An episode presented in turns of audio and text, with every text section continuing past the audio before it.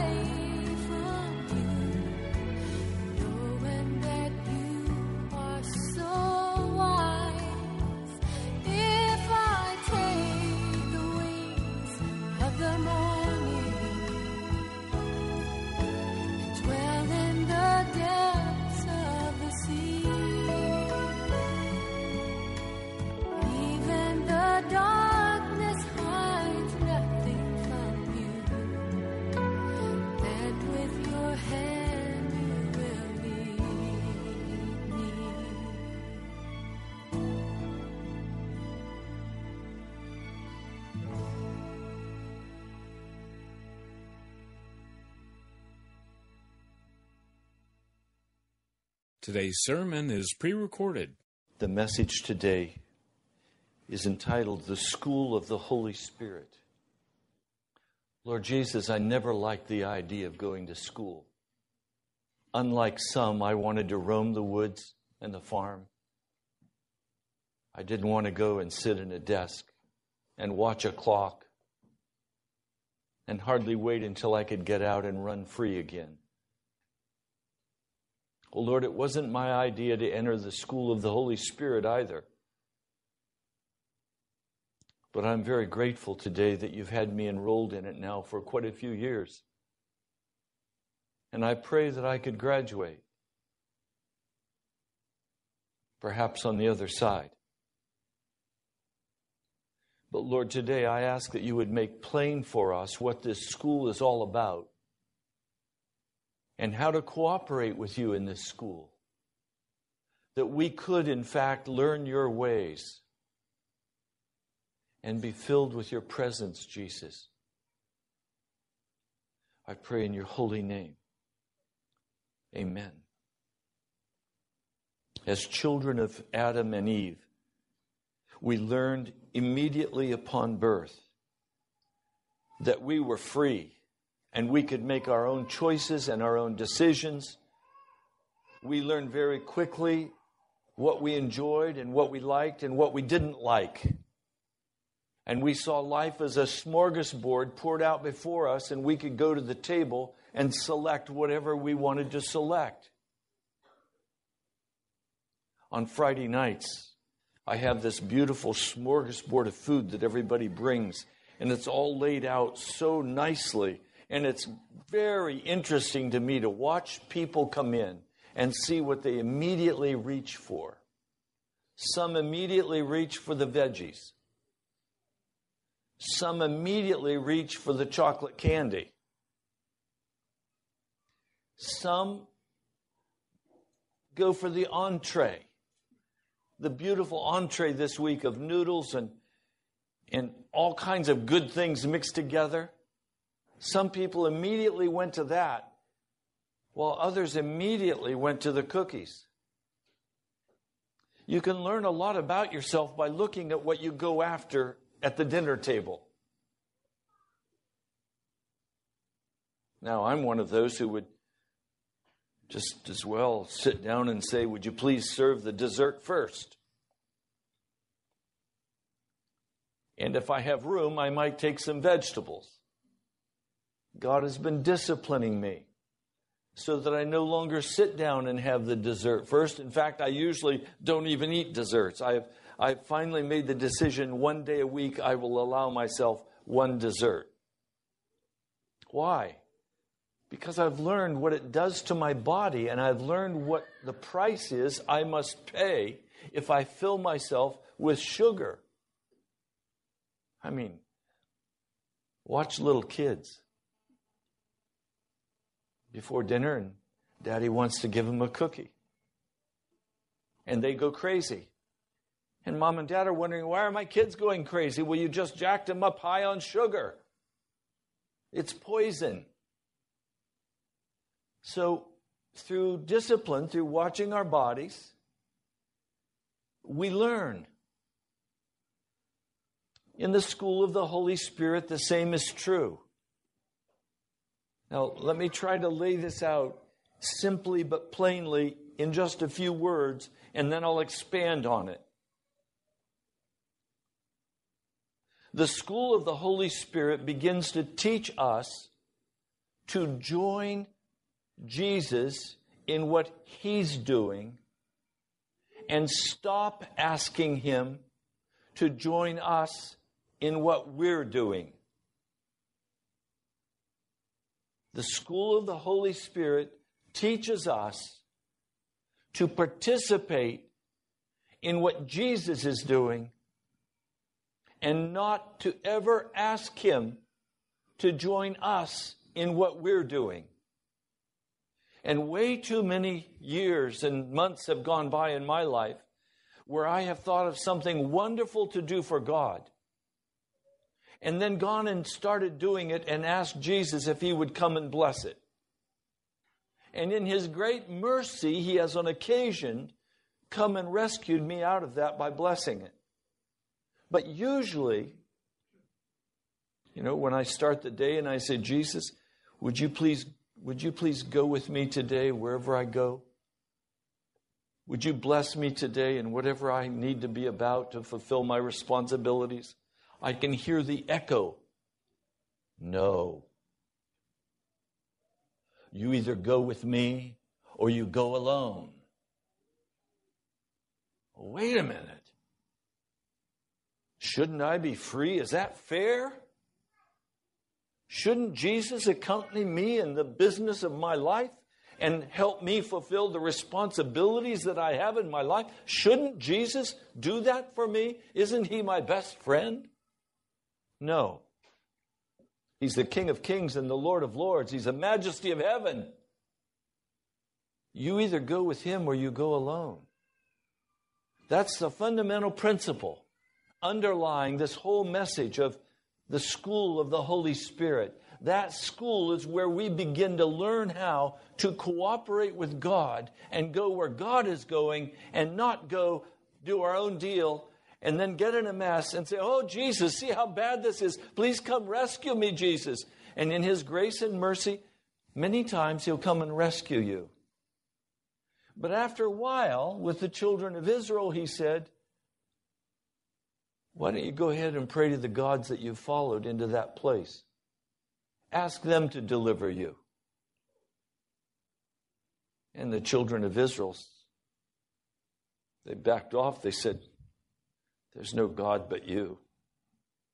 Well, wait a minute. I thought you went charging out on your own and you said you were going to do this, and now you've gotten yourself in a mess, and now you want me to rescue you, the Lord says? And He will a few times, maybe a lot of times. And then He finally says, Why don't you pray to the God you follow? You've not been following me, you've been following other gods. And at that point, we come to the bottom of the barrel. And now we either choose to go and join Jesus in what he's doing, or we die. So, this story of, of Joseph. Jesus was not just dealing with Joseph, he was dealing with a whole family system. Now, please understand, you're here. But God is not just dealing with you. God is dealing with your whole family system. Recently, one person said, I want my whole family to come to the prayer chapel. I want my whole family to be united with a heart cry. I don't want to walk alone anymore. I don't want my family splintered and splattered and spread all over. I want my family to come together. Well, the only place a family can come together is around wickedness or around Jesus. Those are the two options. And God wants to deal with the whole family. Because when He deals with the whole family, He's dealing with the whole city. And when He deals with the whole city, He's dealing with the whole nation. The family is the building block of everything that God wants to do in a culture. So when we begin to have a heart cry for our family, we have the cry of God for our family. It's not just popping up out of somewhere, it's coming directly from the heart of God. That's His cry. When the brothers betray Joseph, they grieve Father Jacob. The family is now splintering apart. And if God does not intervene, there will be no children of Israel left. They will be assimilated into the wickedness of the age. They will become like the Canaanites and like the Egyptians. So God has to begin to do something. First, Judah goes off by himself. Judah? Wait a minute. It's from the tribe of Judah that the kings are to come forth. Jesus is the lion of the tribe of Judah. So here's Judah leading the family, going off to another city, finding a pagan woman to marry, and bearing two children. The family is breaking apart. Everybody is going their own way. And God looks down and he sees these two children who have grown up into wicked men. And he says, I'm not going to allow this. I want my children of Israel together. And I'm preparing a womb for them. And I'm going to birth a nation. And, and my son is going to come forth out of Judah. So he puts to death both sons. He takes their lives. Judah is now left. His wife has died. His two sons have died, and he's back to zero. And what's he going to do? He finds a prostitute, typical of the pagan man. And this is the man who is going to have his name as one of the 12 names on the foundation of the city of God. This is the man who's going to sit and rule in one of the thrones in heaven in Revelation. Hadn't been to school yet, but he's starting. When his sons die, his wife dies, he decides, well, a man has to do what a man has to do. I've got to take care of my sexuality. No, does God deal with him? It's his daughter in law.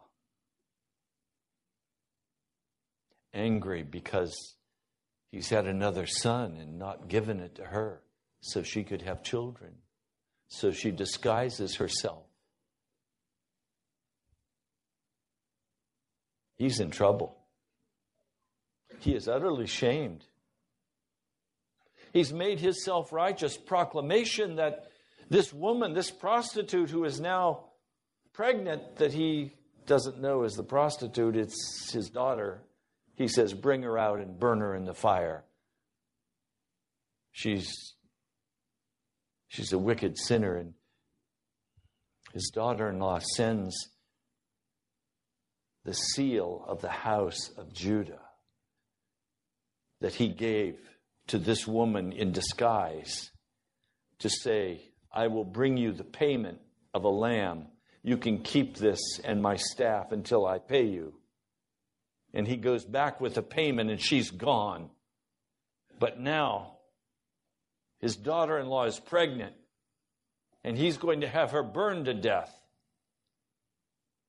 and she produces the staff and the seal. Oh, the embarrassment and the shame and the heartbreak. You understand, he's in the school of the Holy Spirit, and God is dealing with this man. He has plans for this man. If you have been placed in an embarrassing situation, either by your own action or by the action of another, understand the reason you're in that embarrassing situation it's because God has plans for you. You're in the school of the Holy Spirit. Now, listen, some of us volunteer for the school without really knowing what we're volunteering for. I mean, can you believe that part of the school of the Holy Spirit is telling one sister to go to the gym and work out every day? And she rebels and stops going and starts eating again and the Holy Spirit has to come and rebuke her and say, Stop it. The school of the Holy Spirit is not some heavenly music floating in the air. It's practical, it's where the rubber hits the road. He wants to call us out of sickness, He wants to call us out of bitterness, He wants to call us out of choosing our own way, and He wants to outline for us the steps He wants us to take, and they are bloody steps. They are not easy,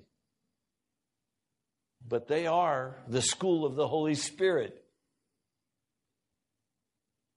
Part of what I've been very pleased with at the National Prayer Chapel in recent months has been a great increase in vulnerability as we've been free to talk about and cry about the struggle of following the Holy Spirit. And recognize that all of us in this church are in the boot camp of the Holy Spirit. And He is not done with us. And I praise His name for that. And yet, rebellion rises up in our hearts, and we've said, I thought this walk with Jesus was supposed to be a smooth walk. I don't think so. John Bunyan says, You go up the hill of difficulty, and when you achieve the top of the hill of difficulty, the road dips down into the valley of humility. You get through the valley of humility, and you enter then into another valley called the valley of the shadow of death.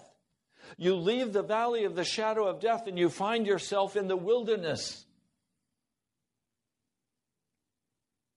And after you're finished with the wilderness, you've got to go through Vanity Fair,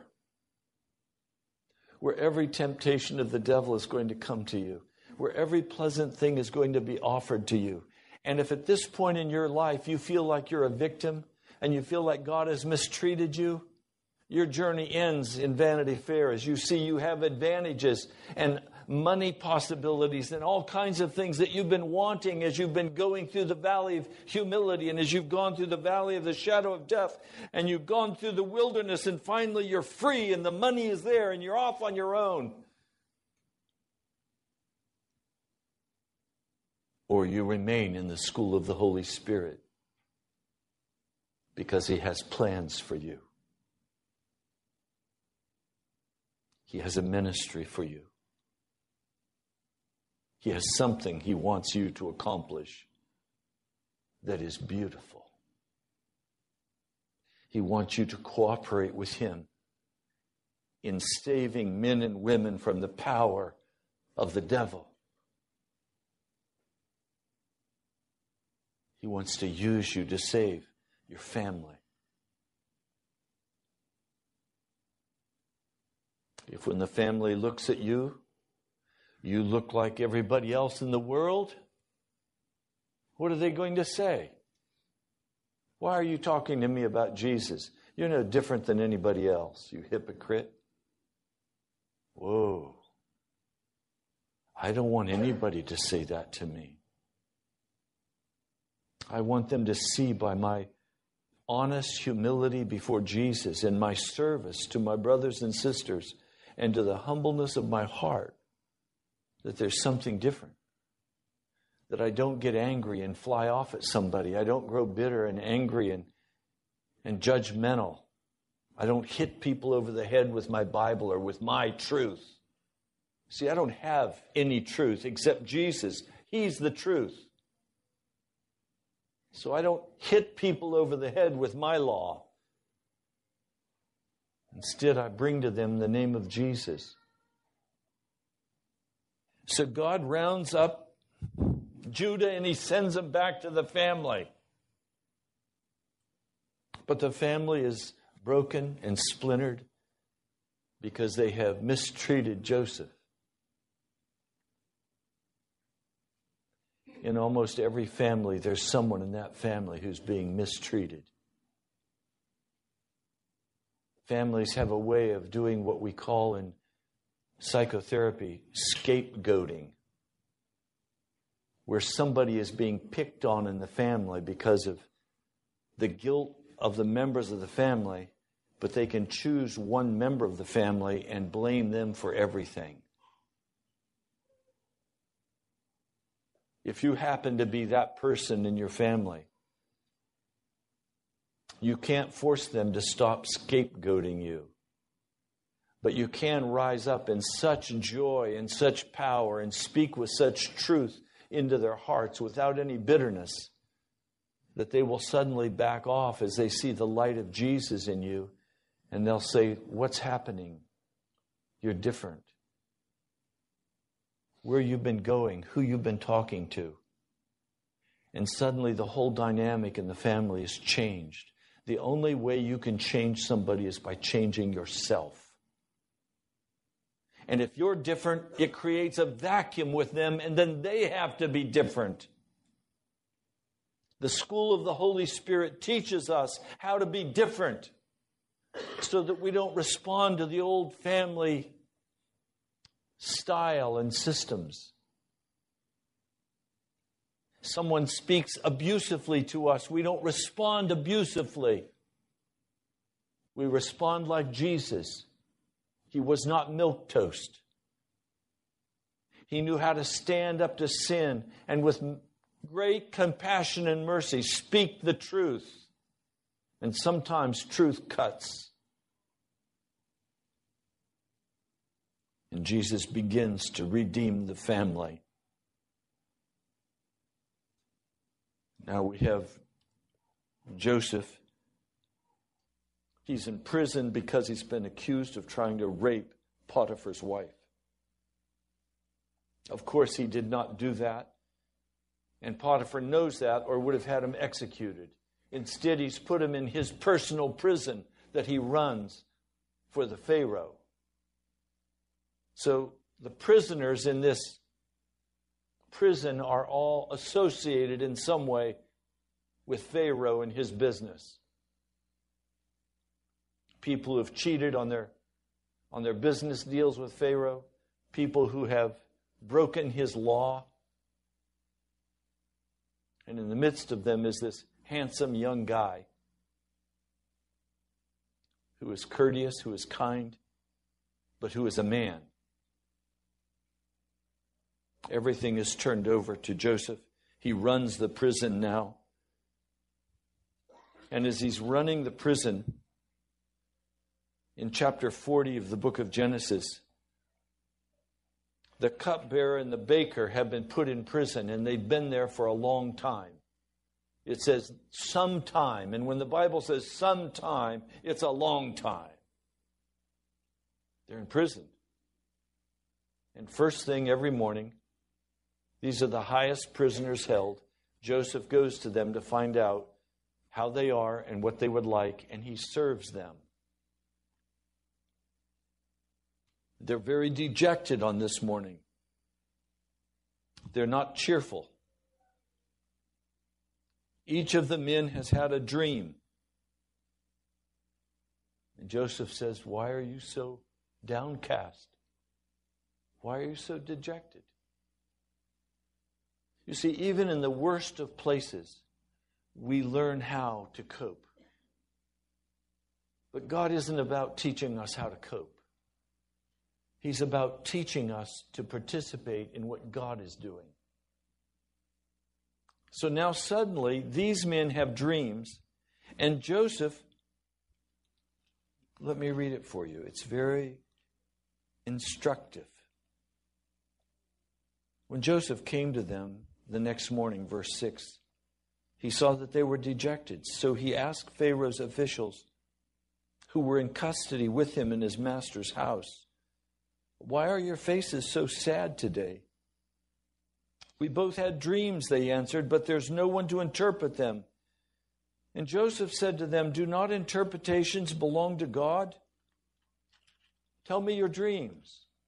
In other words, hey guys, I can interpret your dreams. You get the irony here? Joseph is imprisoned as a slave because of his dreams. And when he tried to interpret the dreams, he was slammed pretty hard by the hatred of his brothers. But now he's supposed to interpret the dreams of these two jokers. I don't know what the baker's offense was. Maybe he burned the favorite dessert for Pharaoh. Or maybe he didn't get up early enough and Pharaoh had to be told, I'm sorry, sir, there's no fresh croissants for breakfast. I don't know what his offense was, but he was put in prison. And I don't know what the cupbearer, what was his offense? Did Pharaoh reach for the cup and the cupbearer let go of it too soon, and it splashed on Pharaoh's robe. I don't know what happened, but they're both in prison. And God put them there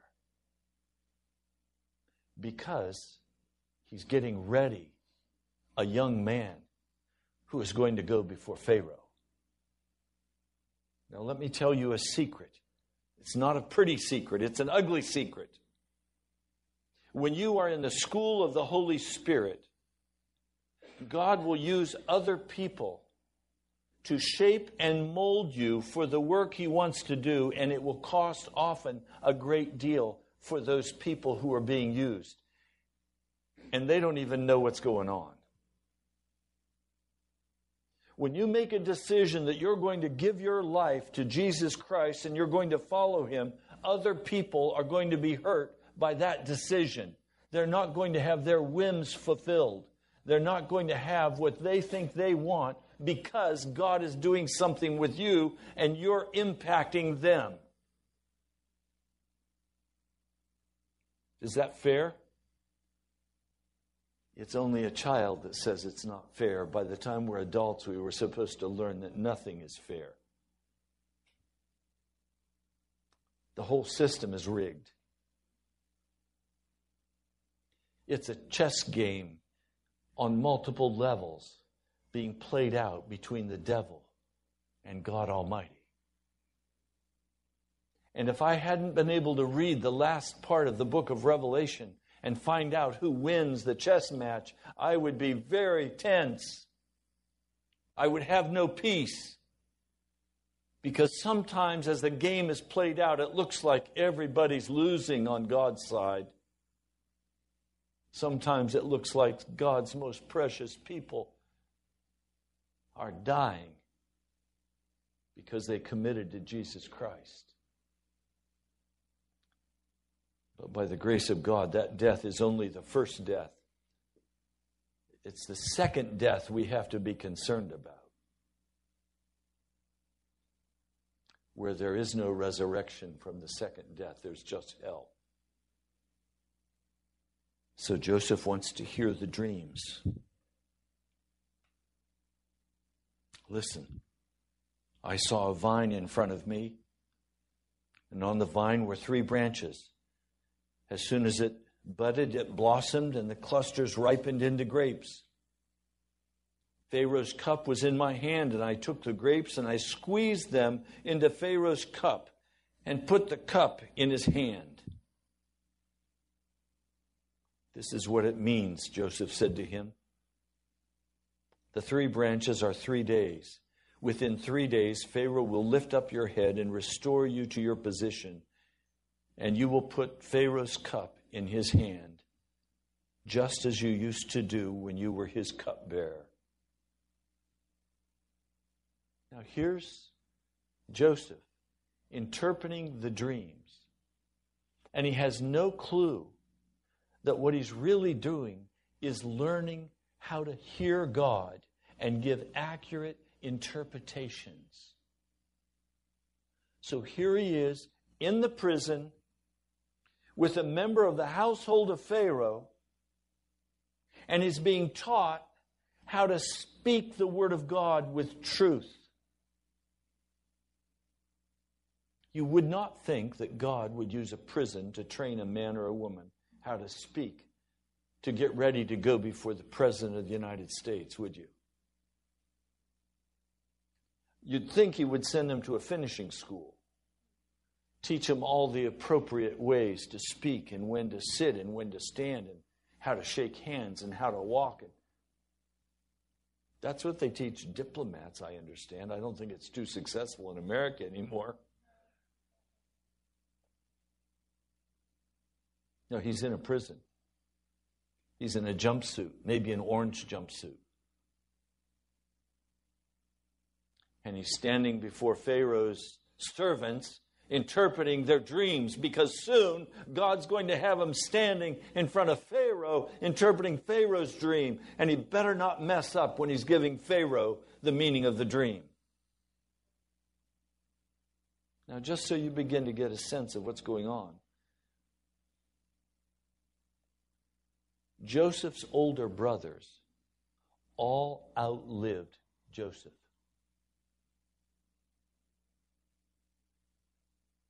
Joseph's daddy outlived in numbers of years Joseph. Joseph died an early death. Why? Well, his brothers were herding sheep, they had a pastoral life. Joseph was on the hot seat for years. Can you imagine if he had interpreted Pharaoh's dream as he did, and they had seven years of plenty, and after seven years of plenty, they had another seven years of plenty? He would have been the laughing stock of the nation, and he would have been executed. So he had to go for seven years storing away the food, building cities, doing everything necessary to prepare for that famine that he said was coming. But if the famine didn't come, and I'll, Pharaoh is watching. Is the famine going to come or isn't it going to come? Can you imagine living under that kind of pressure? I can guess that Joseph would have said, Could I just please go back and be a shepherd? I mean, if you look at David's life, King David was a shepherd boy. And God took him from being a shepherd boy and he put him in the palace of the king. He gave him one opportunity to shine and kill Goliath, and now everybody looks at this man. Great. The king gets jealous of him and tries to kill him. And now, for the next years, he's going to be running constantly for his life because armies are chasing after him like hunters after a fox or a rabbit. All of it the school of the Holy Spirit. I don't know. If you have not already been enrolled in the school of the Holy Spirit, how do you feel about being enrolled? I hate to tell you all that by coming here, you enrolled in the school of the Holy Spirit. You're here. And you've given God permission to do in your life, or you haven't given it, but He'll take it anyway, to do whatever it has to do to prepare you for what He's planning to use you for in the redemption of your family and of this nation. The second man was not so blessed. And do you see why that was necessary? He could not be called a prosperity prophet. He had to be a truth prophet. He had to call it as it was. He could not hide behind some positive affirmation. He had to speak the truth as God gave it to him. And this was not positive truth. He says, when the chief baker saw that Joseph had given a favorable interpretation, he said to Joseph in verse 16, I too had a dream. On my head were three baskets of bread. The top basket, there were all kinds of baked goods for Pharaoh, but the birds were eating them out of the basket on my head. This is what it means, Joseph said. The three baskets are three days. Within three days, Pharaoh will lift off your head and hang you or impale you on a tree. And the birds will eat away your flesh. Now, the third day was Pharaoh's birthday, and he gave a feast for all of his officials. And he lifted up the heads of the chief cupbearer and the chief baker in the presence of his officials he restored the chief cupbearer to his position so that he once again put the cup into Pharaoh's hand. But he hanged the chief baker, just as Joseph had said in his interpretation. In the midst of this, Joseph, still being concerned about himself and not recognizing that he was in the school of the Holy Spirit, please hear me now. If you do not recognize that God is totally in control of your life, and that what happens in your life is not by accident. That He is preparing you for what He wants to accomplish through your life. I need to say one thing as a total aside. Jan always prayed when we were praying in private Lord, spend me as you choose. Let me be a blank check for you. Spend me any way you'd like to spend me. He chose to spend her on cancer. Jan didn't understand that. I didn't either. Because he had told us the things that he was going to accomplish in the ministry of the National Prayer Chapel. Wonderful revival things he shared with us.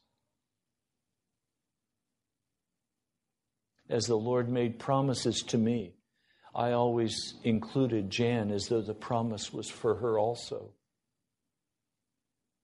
That was a mistake. God was preparing something for Jan on the other side. You see, it's very easy for us to see our life as we might think wasting away. But our eternity has just begun. And all that we do on this earth and all that we learn in this journey is simply to prepare us ultimately for what we will do on the other side as we visit universes who want us to come and tell them the story of redemption. They want to hear the song of Moses and the Lamb. They want to hear from someone who actually felt the filth of the devil and overcame it by the blood of Jesus and was washed and made clean in that blood. He wants us to go to worlds just created and testify to them about sin and wickedness and urge them not in any way to turn toward darkness because it's always an open option for God's creatures to turn and rebel against Him. He is not a tyrant, He is a God of love and grace and mercy. And we will be His mouthpiece to speak to universes in the ages to come the glory of Jesus Christ and the glory of His crucifixion. And we will give our own personal testimony of redemption That's why one day when I came in, Jan, with a bright smile on her face, bedridden, swollen, sick, dying, a bright smile on her face, saying, Ray, I've, I've put my burden down. And the burden was, I want to be used here I want to be used here for the salvation of my brothers and sisters, and I'm dying of cancer. If God doesn't heal me, I can't minister, and you will be alone. She finally laid that burden down. She didn't lay down her belief that God would heal her, she laid down her own agenda. She laid down her own desire. She no longer asked Jesus to come and be with her in her stuff. She said, Jesus, let me come and be with you. And if that means I go home, then take me home. If I'm still to be here and you have something for me, then heal me.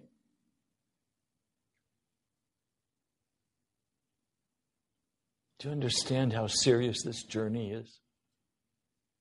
And how determined the devil is that he's going to get you off track?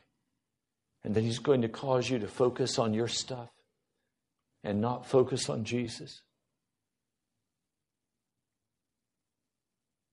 Some of you have filled your life so full of your activities that you have no time for Jesus. Just a word to mothers. You know what is on the heart of God? The reason He allowed you to be a mother was that you would raise godly children that could live for eternity with Him. He wants to populate heaven. And one of the ways He populates heaven is by giving godly mothers children. And mothers and fathers, don't be shy of spanking your children. Don't be shy of disciplining your children in love and kindness and mercy, but discipline them. Because if you don't, they're already headed to the school of the Holy Spirit because of your position. And God's going to have to discipline them if you don't. And I think most of us in this room know you'd rather have your dad discipline you rather than having Jesus discipline you. Because when we're older, our hearts grow cold and angry and bitter. And it takes a great deal of discipline to break through, a great deal of suffering to break through all that hard shell of pride and arrogance and determination that we'll have it our way. Discipline your children in love and mercy. So Joseph is in the hands of God. But in verse 14, he says, But when all goes well with you, cupbearer, remember me and show me kindness. Mention me to Pharaoh and get me out of this prison. For I was forcibly carried off from the land of the Hebrews, and even now I've done nothing to deserve being put in this dungeon. He didn't think life was fair. He hadn't learned yet that life is not fair. And he didn't know yet that only God could deliver him from that prison. So, in his human strength and his human power, he goes directly to an officer of Pharaoh's court Get me out of here, please. Go over Potiphar's head. Do you know what a row that would have caused? if this man had gone to Pharaoh and overruled Potiphar? Only God can deliver us.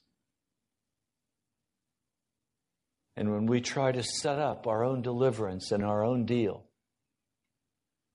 and then hope that God will go along with us, we've already lost. Some of you today are in very difficult places. And some of you are there unjustly. Whether you're there justly or unjustly really doesn't matter. You're there. And the devil has come against you like a raging lion, and God has allowed him to do that.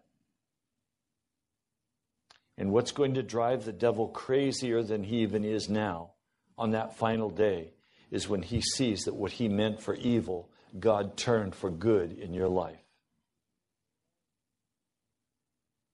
That God used it in the school of the Holy Spirit to shape you into the weapon designed for the hand of God to be used against the powers of darkness.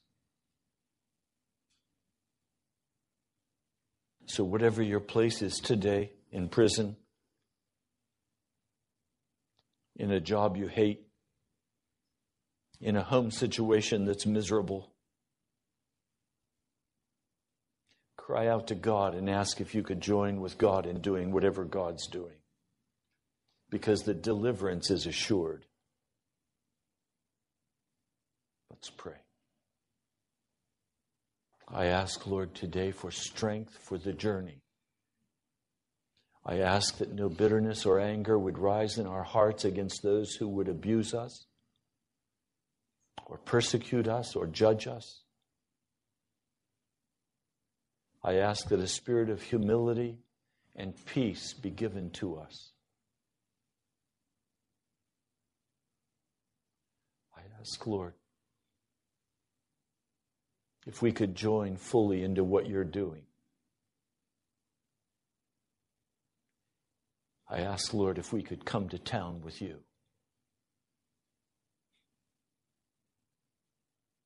Thank you, Lord. I wait upon you in the name of Jesus. Amen.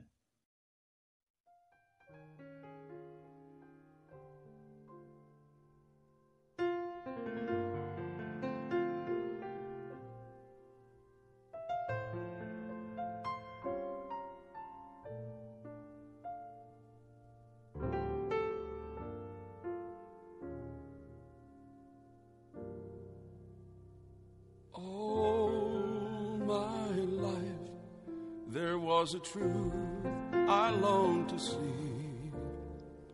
God said one day I'd be free. All trying led to failure. That's when I heard him whisper. All of Jesus, none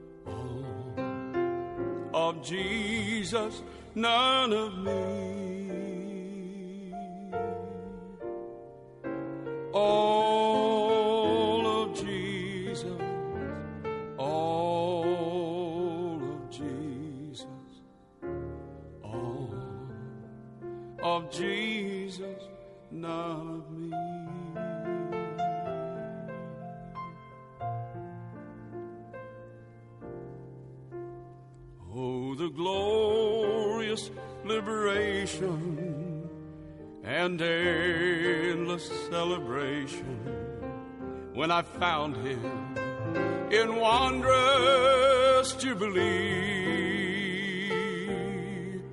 Should you ask, I'll gladly tell you of the key to our salvation. All of Jesus, none of me.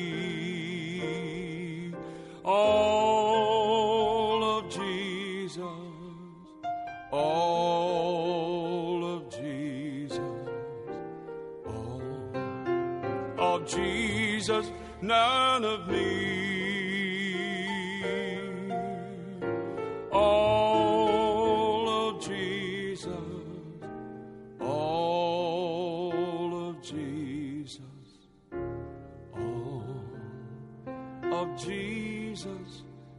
None of me.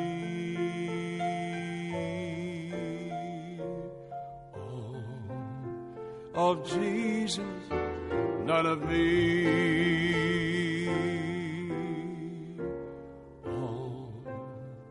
All of Jesus, none of me.